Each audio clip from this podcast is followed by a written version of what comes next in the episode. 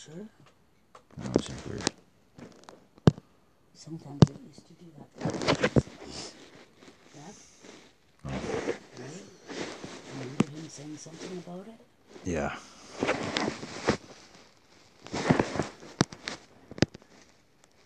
Neat. What? I'm just trying to say it. Zeitgeist. Zeitgeist is the name of the movie. Sometimes I talk to myself when I'm looking for something, you know. Okay. Um, I think this is the one we're watching, right?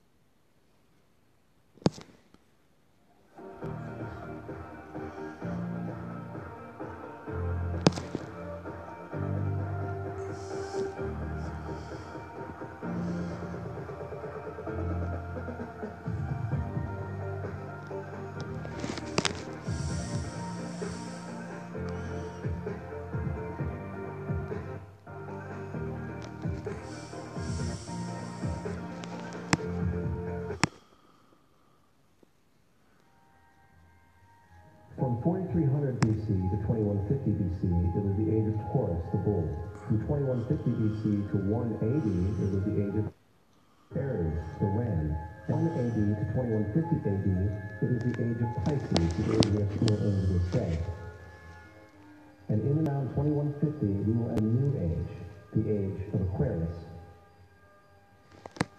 Now, the Bible reflects, broadly speaking, a symbolic movement through three ages while foreshadowing a fourth. In the Old Testament, when Moses comes down Mount Sinai with the Ten Commandments, he is very upset to see his people a golden bull calf. In fact, he shattered the stone tablets and instructed his people to kill each other in order to purify themselves. Most biblical scholars will attribute this anger to the fact that the Israelites were worshiping a false idol next step. The reality is, the golden bull is Taurus the bull, and Moses represents the Moses represents the new age of Aries, upon the new age, everyone must shed the old age.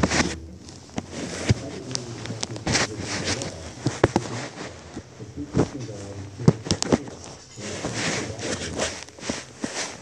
Now Jesus is representing the age following Aries, the age of Pisces, or the two fish. Fish symbolism is very abundant in the New Testament. Jesus feeds 5,000 people with bread and two fish. When he begins his ministry walking along Galilee, he befriends two fishermen who follow him. And I think we've all seen the Jesus fish on the back of people's cars. Little do they know what it actually means. It is a pagan astrological symbolism for the sun's kingdom during the age of Pisces. Also, Jesus' assumed birth date is essentially the start of this age. At Luke 22.10, when Jesus is asked by his disciples where the next Passover will be after he is gone, Jesus replies, Behold, when ye are entered into the city, there shall a man meet you, bearing a pitcher of water. Follow him into the house where he entereth in. This scripture is by far one of the most revealing of all the astrological references. No. The man bearing the pitcher of water is Aquarius, the water bearer, who is always pictured as a man pouring out a pitcher of water. He represents the age after Pisces, and when the sun, God's son, leaves the age of Pisces, Jesus, he will go into the house of Aquarius, as Aquarius follows I don't know. the precession of the equinoxes. I don't know where it is. Saying is that after the age of Pisces will come the age of Aquarius. What is it? Right. What is that? You're a piece Now, off we your have lighter. heard about the end times You gonna come watch this with me? Um, yeah, I just You don't have to. of get the bottles The together. main source of this idea comes from Matthew 28 20, where Jesus says, I will be with you even to the end of the world. However, in the King James Version, world is a mistranslation among many mistranslations. The actual word being used is eon, which means age. I will be with you even to the end of the age, which is true. As Jesus' solar Piscean personification will end when the sun enters the age of Aquarius. The entire concept of end times and the end of the world is a misinterpreted astrological allegory. Let's tie that to the approximately 100 million people in America who believe the end of the world is coming. Furthermore, the character of Jesus being a literary and astrological hybrid is most explicitly a plagiarization of the Egyptian sun god Horus. For example, inscribed about 3,500 years ago on the walls at the temple of Luxor in Egypt are images of the Annunciation, the miracle conception, the birth, and the adoration of Horus. The images begin with Thoth announcing to the Virgin Isis that she will conceive Horus. Then Kneph, the Holy Ghost, impregnating the Virgin. And then the Virgin birth and the adoration. This is exactly the story of Jesus' miracle conception. In fact, the literary similarities between the Egyptian religion and the Christian religion are staggering.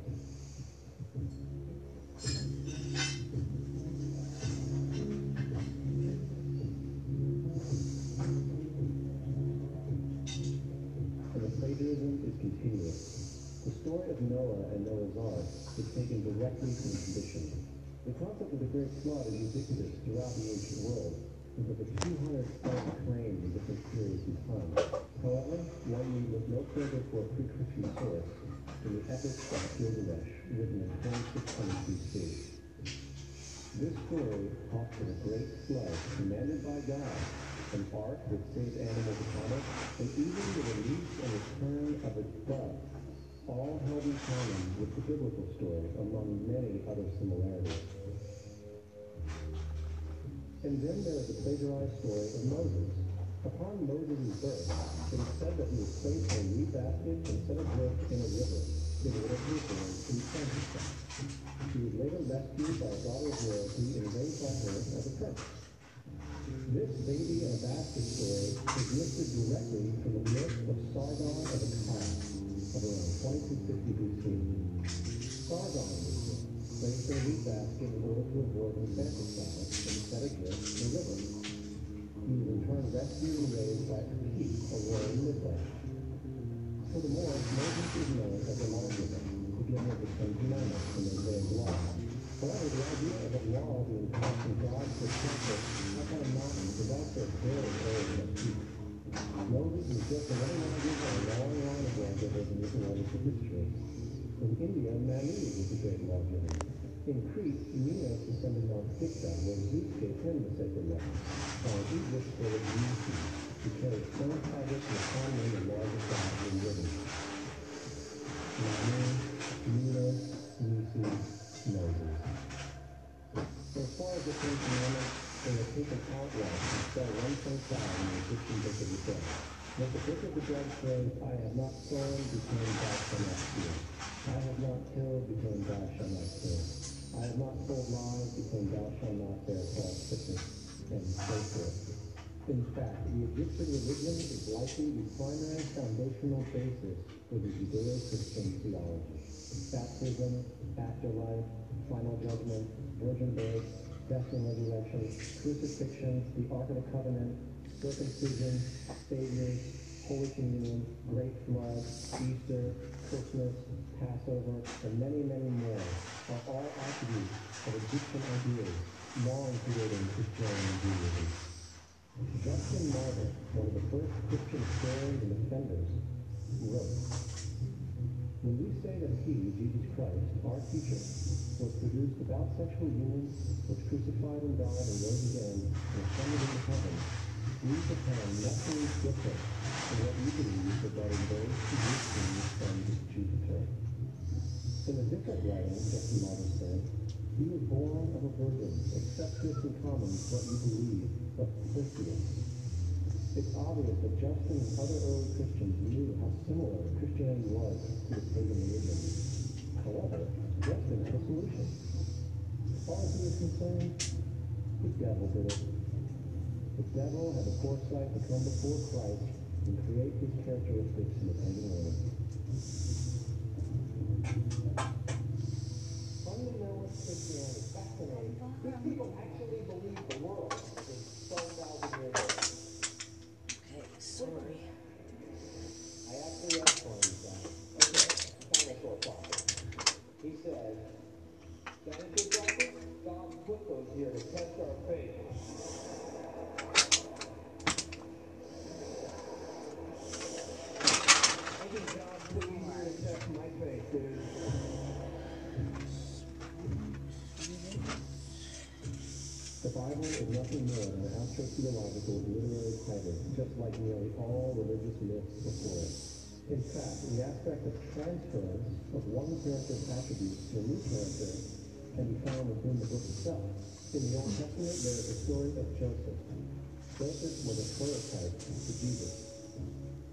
Joseph was born of a miracle birth. Jesus was born of a miracle birth. Joseph was of 12 brothers. Jesus had 12 disciples.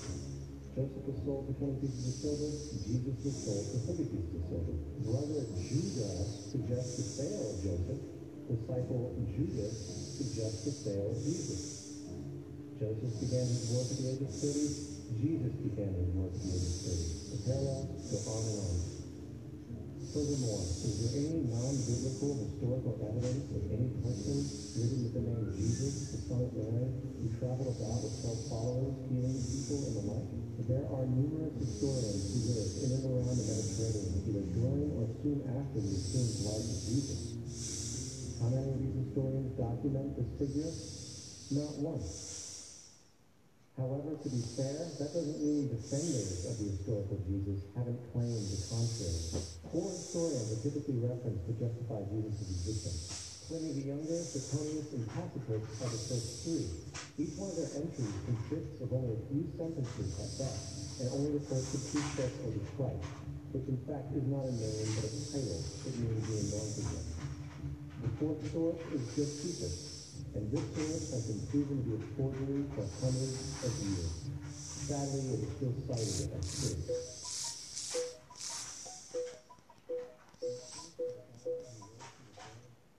In the heavens for all eyes to see, and perform the wealth of miracles acclaimed to him would have made in the historical record. It didn't because once the evidence is weighed, there are very high odds that the figure known as Jesus did not even exist.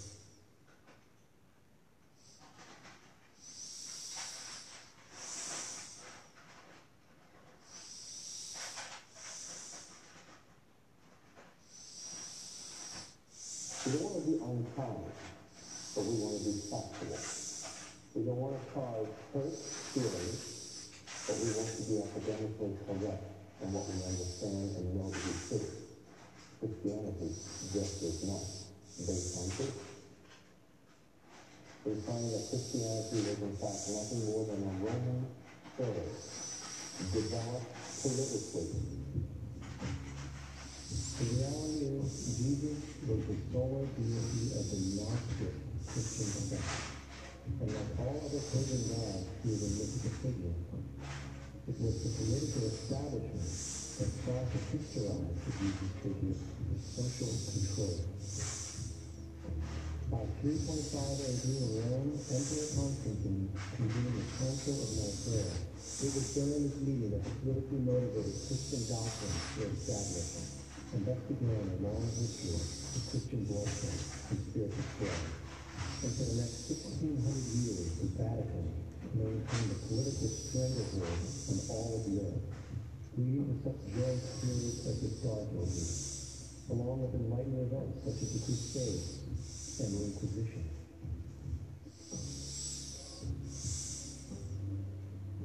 Christianity, along with all other theistic belief systems, is the fraud of the age.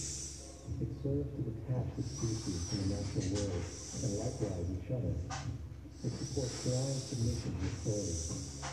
It reduces human responsibility to the effect that God controls everything, and in turn awful crimes can be justified in the name of divine speech. And most importantly, it empowers those who know the truth, but use the myth to manipulate and control society. The religious myth is the most powerful device ever created and serves as the psychological soil upon which other myths can flourish.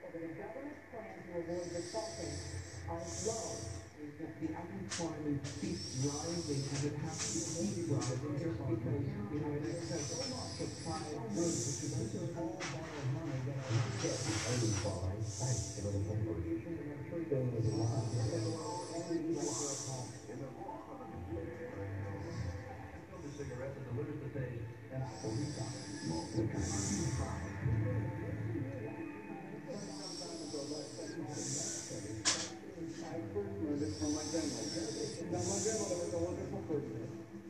She taught me how to play the game Monopoly. Understood that the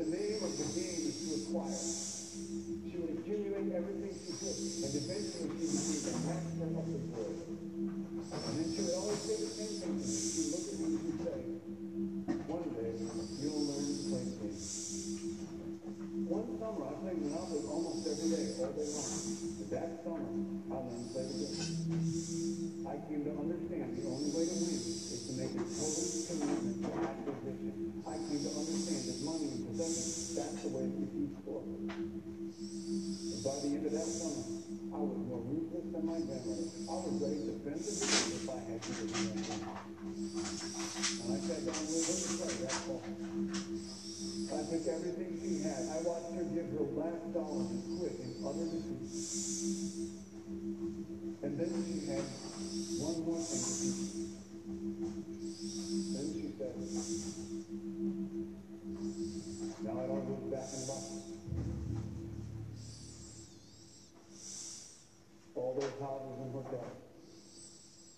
all the railroads and utility companies, all that property, and all that wonderful money. Now it all goes back in the box. None of it was really yours. We got all heated up about it for a while. But it was around a long time before you sat down at the board.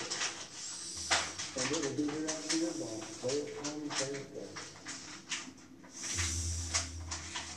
Houses and cars. Clothes. Even the fact is that everything I trust and consume and hoard is going to go back in the box, and I'm going to lose it all.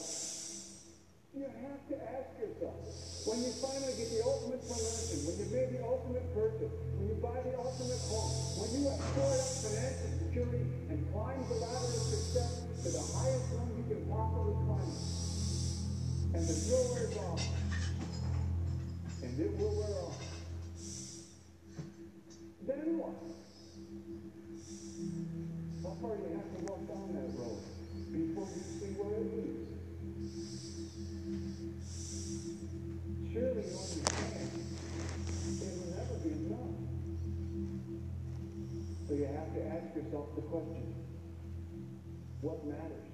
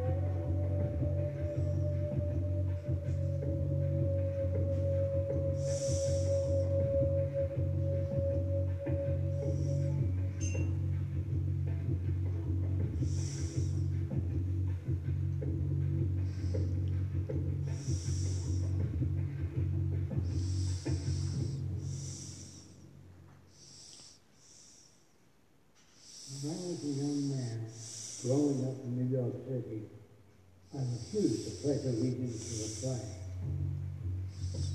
Of course, I resented the principle. Pledge allegiance. Everybody does. I said everybody wants to leave here to a flag, but that doesn't make it so.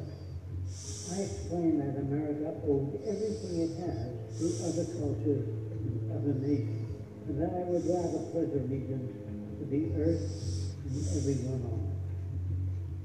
Needless to say, it wasn't long before I left school in Paris, and I set up a lab in my bedroom.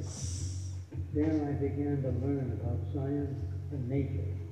I realized then that the universe is governed by law, and that the human being, along with society itself, is not exempt from these laws.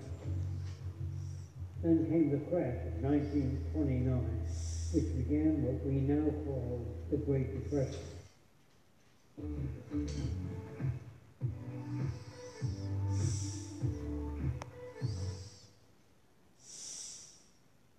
What we now call the Great Depression. I found it difficult to understand why millions were out of work, homeless, starving, while all the factories were sitting there. The resources were unchanged. It was then that I realized that the rules of the economic game were inherently invalid. Shortly after came World War II, where various nations took turns systematically destroying each other. I later calculated that all the destruction and wasted resources spent on that war could have easily provided for every human need on the planet. Since that time, I have watched humanity set the stage for its own extinction. I have watched as the precious finite resources are perpetually wasted and destroyed in the name of profit and free market. I have watched the social values of society be reduced into a base artificiality of materialism and mindless consumption. And I have watched as the monetary powers control the political structure of supposedly free society. I'm 94 years old now, and I'm afraid my disposition is the same as it was 75 years ago. Shit's got to go.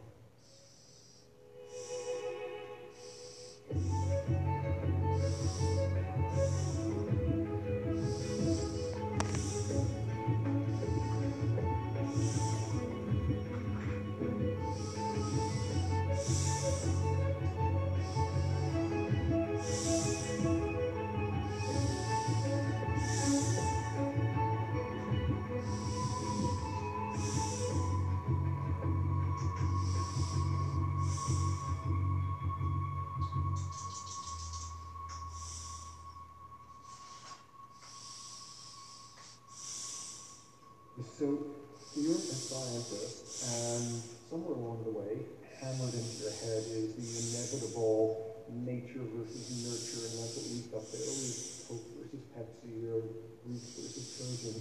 The nature versus nurture, this by now utterly oversimplifying view of where influences are, influences on how a cell deals with an energy crisis, up to what makes us who we are the most individualistic levels of personality. Um, and what you've got is this complete false dichotomy built around nature as deterministic at the very bottom of all the causality of life, DNA and the code of codes the holy grail, and everything is driven by it. And at the other end, a much more social science perspective, which is we are social organisms, and biology is for flying homes. Humans are free biology, and obviously instead is it is virtually impossible to understand how biology works outside the context of environment. One of the most crazy-making yet widespread and potentially dangerous notions is, oh, that behavior is genetic. Now, what does that mean? It means all sorts of subtle stuff if you do modern biology, but for most what it winds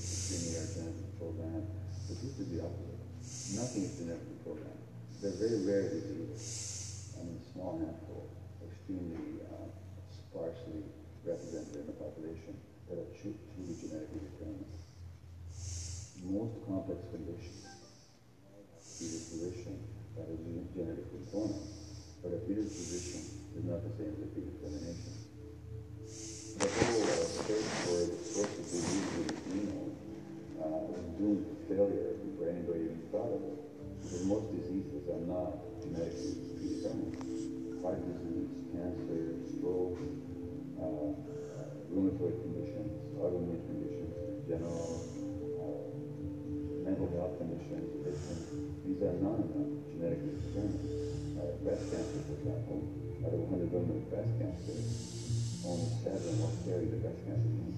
92 do not. And out of 100 women who do have the gene, not all of them will get cancer.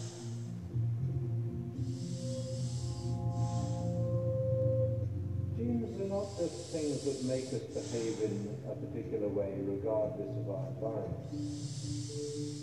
Genes give us different ways of responding to our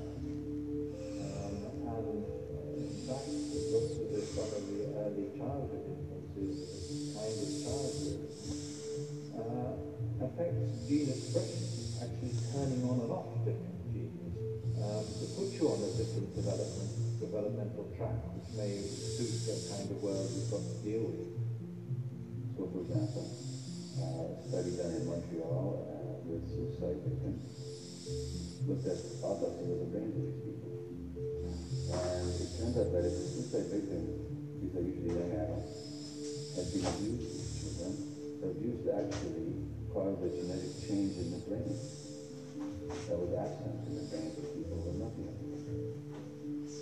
So that's an epigenetic effect. Epi means on top of. So that, so that the epigenetic influence is what happens environmentally to either uh, activate or deactivate certain genes.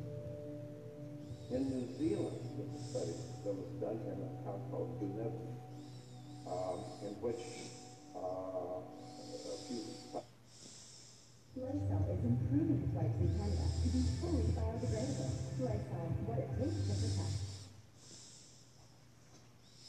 a few thousand individuals were studied from birth up to their into their twenties. What they found was that they could identify a genetic mutation, an abnormal gene, which did have some relation to the predisposition of the child, but only if the individual had also been subjected to severe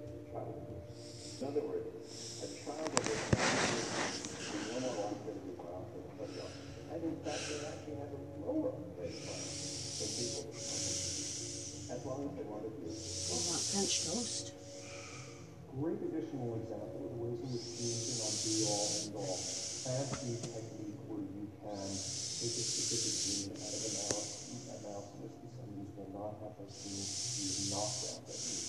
So there's this one gene that codes for a protein that has something to do with learning and memory.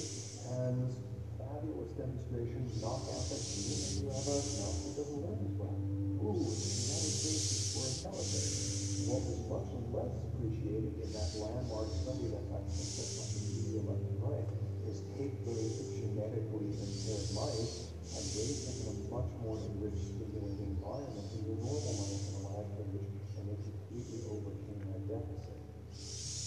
So when one says in a contemporary sense that, oh,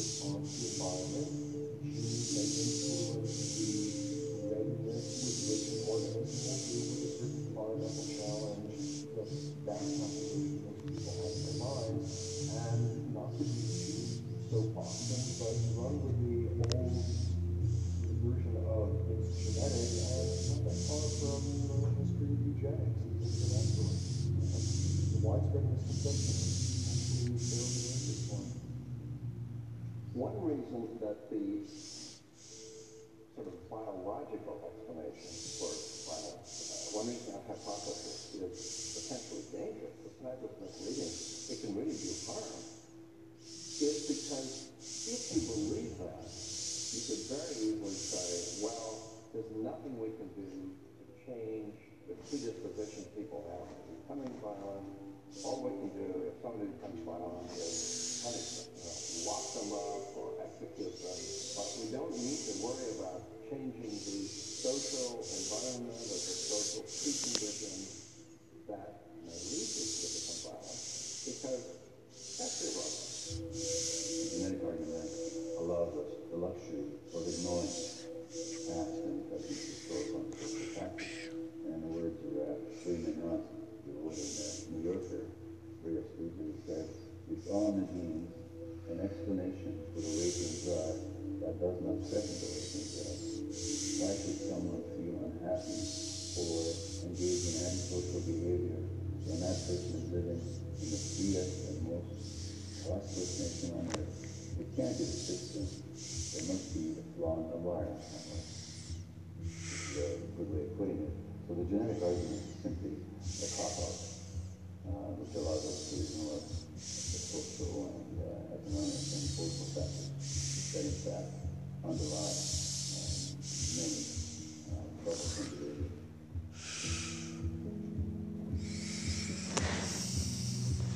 Addiction is considered to be a drug-related addiction, at more broadly, I define addiction as any behavior that is associated with uh, craving, with temporary relief, and with long-term negative consequences, along with an impairment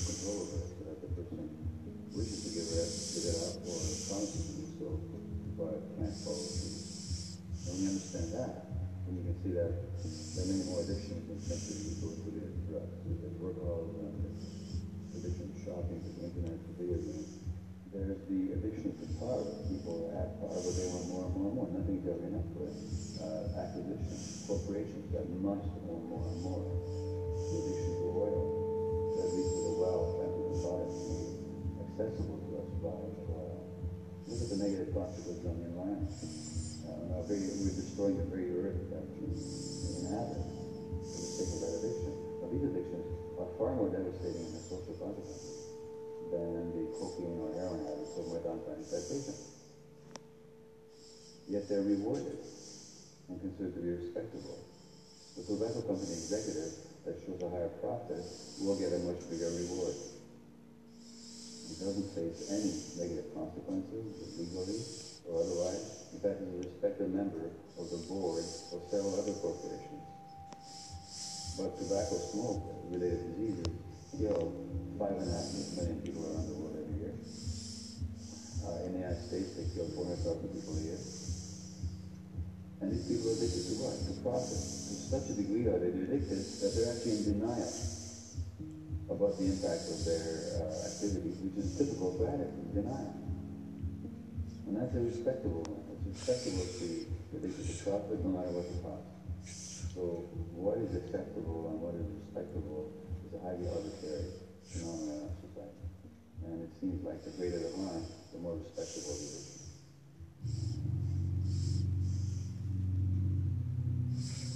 There's a general myth that drugs in themselves are addictive. In fact, the war on drugs was predicated on the idea that if you intake the person with drugs, you can do with addiction.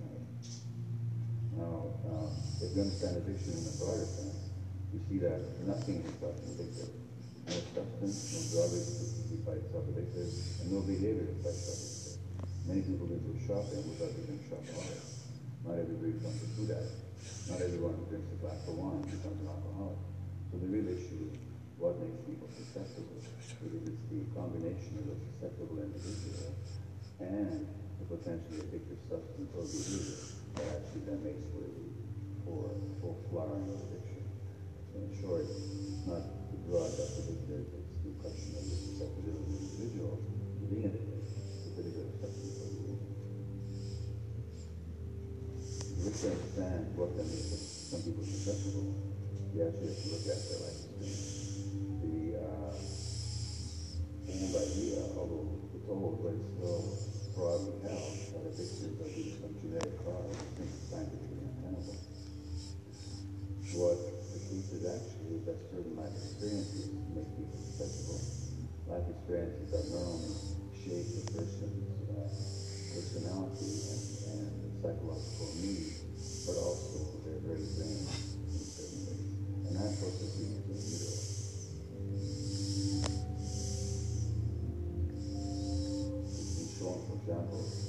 death, murders, in pregnancy, their children will enter a trade that we expose them to. And that's because uh, development is shaped by the psychological and social environment. So the biology of community is very much affected. Liberté présente. The plane collection.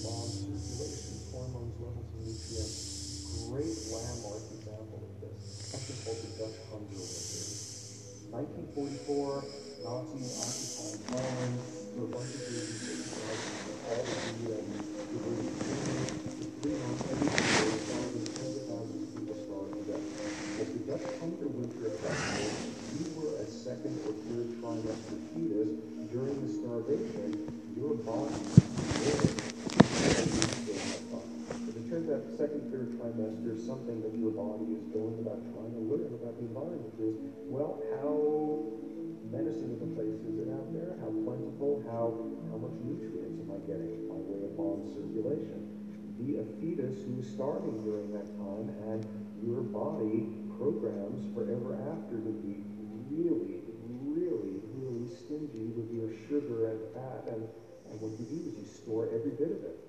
Be a Dutch hunger winter fetus, and half a century later, everything else being equal, you are more likely to have high blood pressure, obesity, or metabolic syndrome. That is environment coming in unexpected place. You can stress animals in the laboratory when they're pregnant, and their offspring will be more likely to use cocaine and alcohol as adults. You can stress your mothers, for example, in a British study,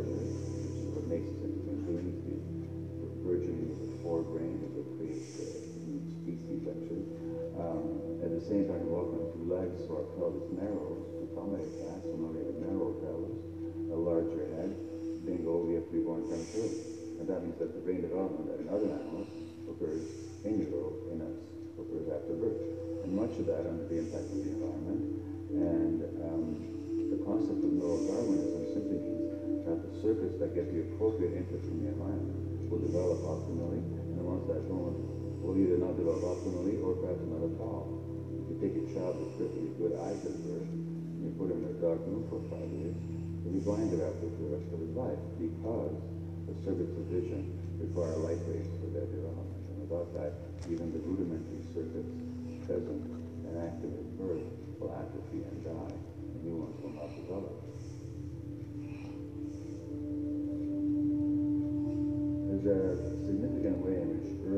Experiences shape adult behavior. And even and especially early experiences for which there's no recall memory. It turns out that there are two kinds of memory. There is explicit memory, which is recall. Is when you recall back facts, details, episodes, circumstances.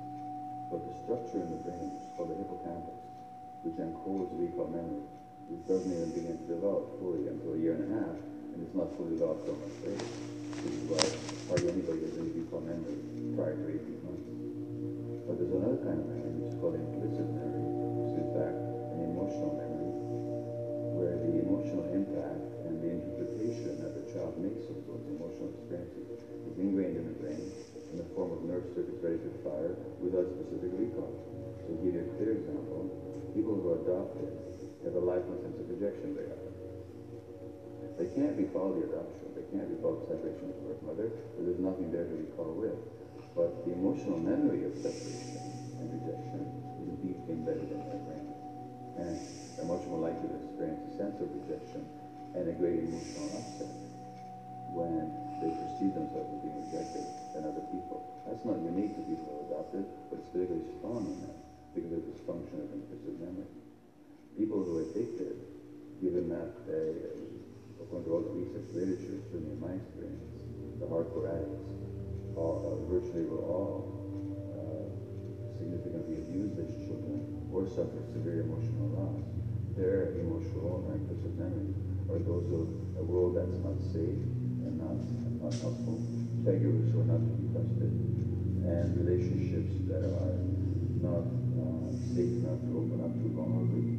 And hence their responses tend to be intimate relationships, uh, not to trust caregivers, doctors, and other people who are trying to help them, and generally see the world as an unsafe place. And that's strictly a function of implicit memory, which sometimes has to do with incidents they don't even recall.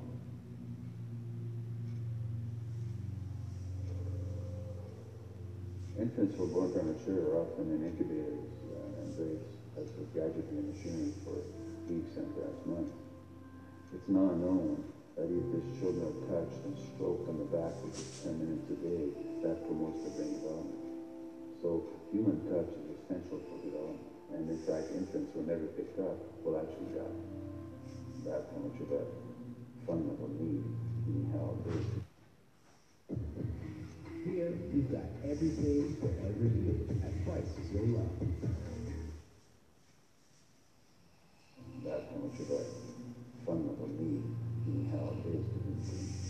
In our society, there's an unfortunate tendency to tell parents not to pick up big kids, not to hold them, not to um, uh, pick up babies who are crying for fear of spoiling them, or to, to encourage them to sleep through the night if you don't pick them up, which is just the opposite of what the child needs.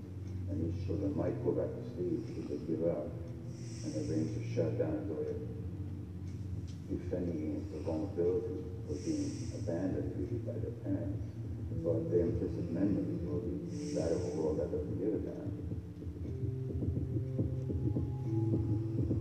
A lot of these uh, differences uh, are structured very early in life. Uh, in the way the, if you like, the parental experience of the person, how tough life is or how easy it is, is passed on to children, whether through maternal depression or parents being bad-tempered with their kids because they've had a hard day or just, too tired at the end of the day. And these have very powerful effects, uh, programming children's development, which we know a lot about. But that's early sensitivity. It isn't just an evolutionary mistake. It exists again in many different Even seedlings is an early adaptive process of the kind of environment they're growing up in. But for humans, the adaptation is to the quality of social relations.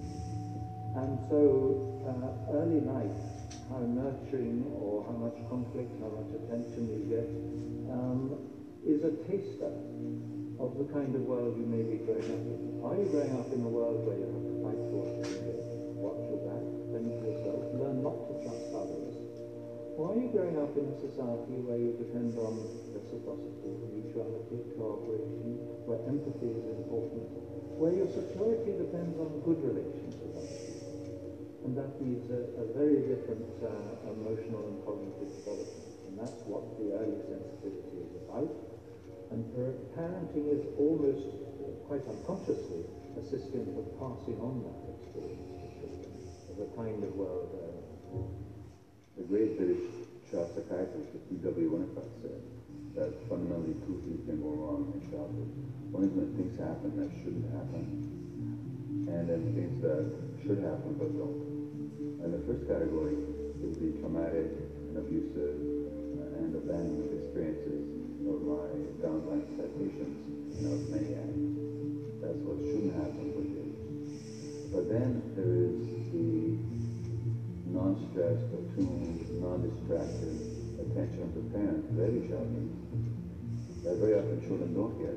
They're not abused, they're not neglected, and, and they're not traumatized. But what should happen, the presence of emotionally available nurturing parents, is not available to them because of the stresses in our society and parenting environment. And the psychologist uh, Alan Stoll calls that proximal abandonment the physically present, but emotionally absent. Did you want French toast? Oh, yes, please. I love French toast. What? I love French toast. Oh, the last of uh, my life, uh, um, working with people, our society, okay. our uh, and so on, in an attempt to understand what causes this violence, I discovered that the most violent of criminals out of prison had themselves been victims of a degree of child abuse that was beyond the scale of what I ever thought of applying the term child abuse. I had no idea of the depth of the depravity with which children in our society are all too often treated. Uh, the most violent people I saw were themselves the survivors of their own attempted murder, often at the hands of their parents or other people in the social environment, or were the survivors of family members their closest family members people. The Buddha argued um, that everything depends on everything else. He says the one contains the many and the many contains the one. That you can't understand anything in isolation from its environment. The leaf contains the sun, the sky, and the earth, obviously. Uh, this has not been shown to be true, of course, all around, and specifically when it comes to human development. Uh, the modern scientific term for it is the biopsychosocial nature of human development, which says that the biology of human beings uh, depends very much on their interaction with the social and psychological environment. And specifically, the psychiatrist and researcher uh, Daniel Siegel at the University of California, Los Angeles, UCLA, has coined the phrase interpersonal neurobiology, which means to say that the way that our nervous system In the first place with the parenting caregivers, and in the second place with other important attachment figures in our lives, and in the third place with our entire culture. So that you can't separate the neurological functioning of a human being from the environment in which he or she grew up in and continues to exist in. And uh, this is true throughout the life cycle. It's particularly true when you're dependent and helpless and your brain is developing. It's true even in adults and even at the end of life.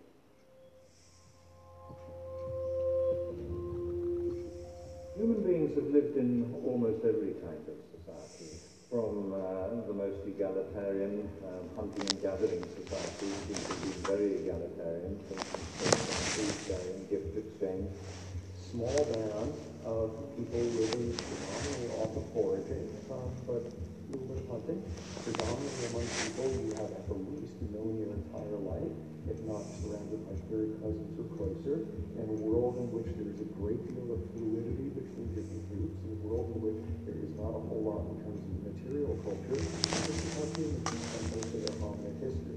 And no surprise, it makes for a very different world. One of the things you get as a result of that is far less violence. Organized group violence is not something that occurred clear.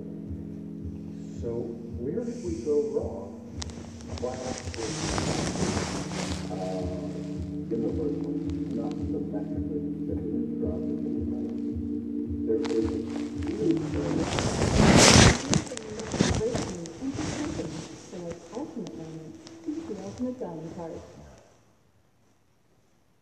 huge variation in the amount of violence in different societies. There are some societies that have virtually no violence. There are others that uh, destroy themselves.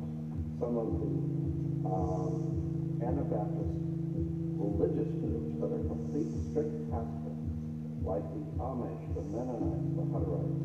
Among some of these groups, the Hutterites, uh, there are no recorded cases of homicide.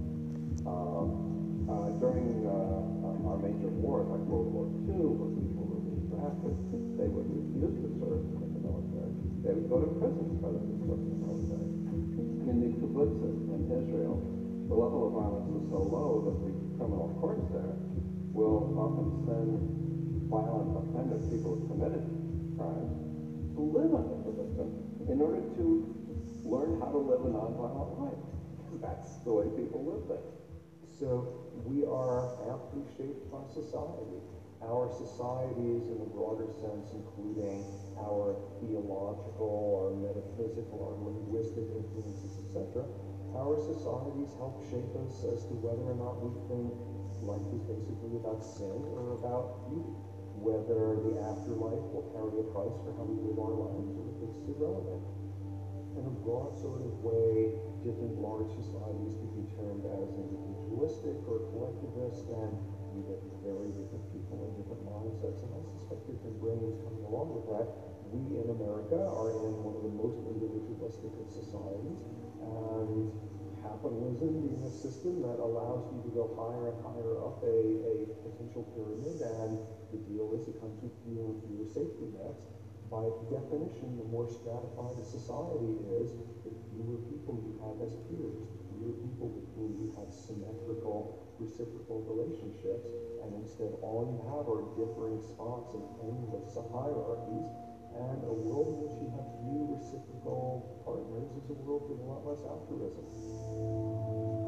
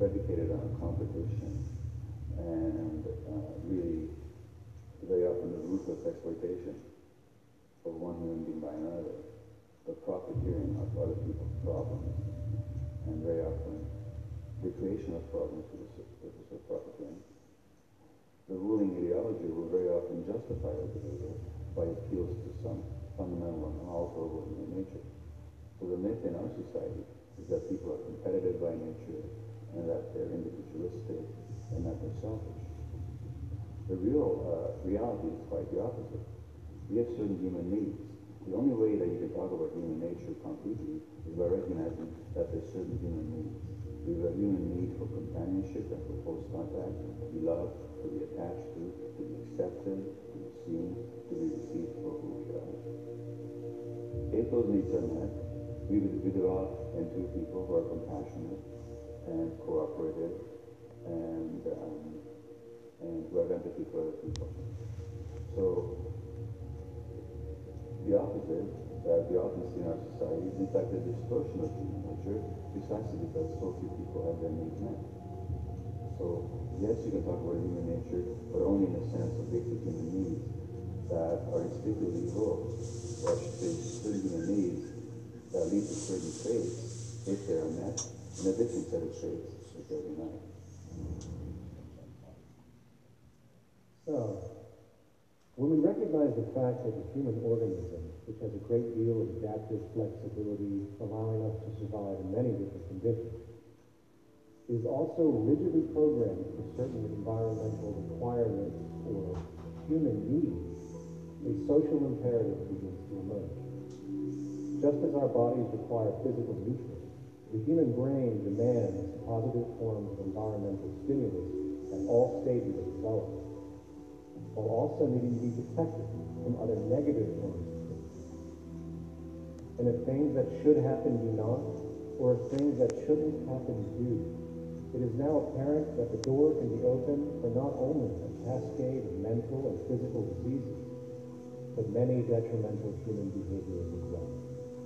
So as we turn our perspective now outward and take account of the state of affairs today, we must ask the question, is the condition we have created in the modern world actually supporting our health? Is the bedrock of our socioeconomic system acting as a positive force for human and social development and progress? Or is the foundational gravitation of our society actually going against the core evolutionary requirements needed to create and maintain our personal and social well-being?